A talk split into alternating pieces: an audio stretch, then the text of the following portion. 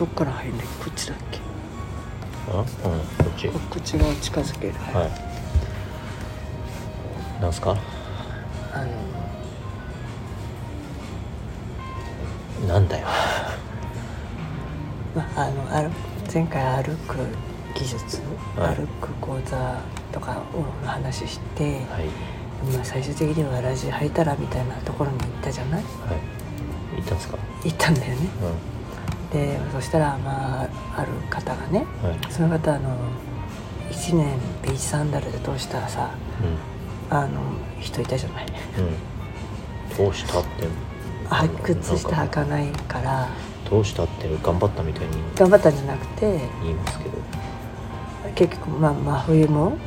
まあ、結局1年ビーチサンで生活した人いるじゃんした人っていうとねあのそこでした人っていうと頑張ってそうしてるみたいになっちゃうから。あなんだっけ。あじゃあもうしている人。靴下履けないっていうかとあるさ鍼灸師さんがいてさ、まあ、最初秋ぐらいだったら初めて会ったのが真冬も、まあ、今は暖かいからいいけどくっきり B さんなどがついてて、結局1年履きましたわみたいな話しててでちょうどその時石上君も仕事中に裸足でいてうん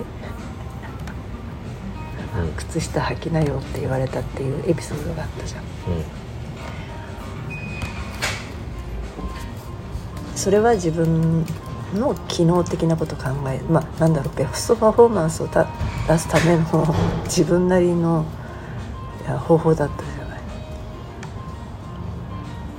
いやそんなあのそんな大それた理由はなくてただ靴下嫌いだから履きたくないだけです。でもさ詰めて考えるとさうん。自分は理にかなっているはずだみたいになんていうの？まあ正当化しようとしたところに真理があってさ。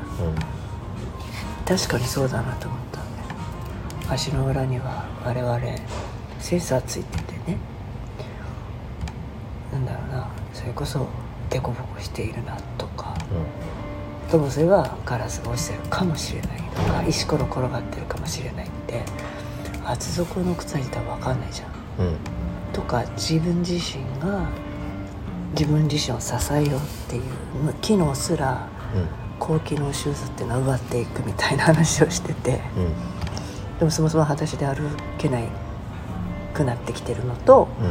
裸足で歩くがゆえに、えー、と足の裏のバネの力がなくなってる人が多くてで実際現代病なんか知んないけど扁平足の人がいると。で扁平足なんですっていう人はいなくって、まあ、もたもちろんいるいるとしてねでも、その使い方ある足の裏の使い方によってなんていうのそのし下の筋肉足の裏の測定うん足の裏の筋肉が弱ってくるわけでしょ。そうした時に起こるのがいいろんな不調だよって話をだって歩く技術ではしてるじゃん。だから一生懸命足指を使えるようにする。うん。うん何のためかってそこの足の裏の筋肉を使えるためじゃない。うん。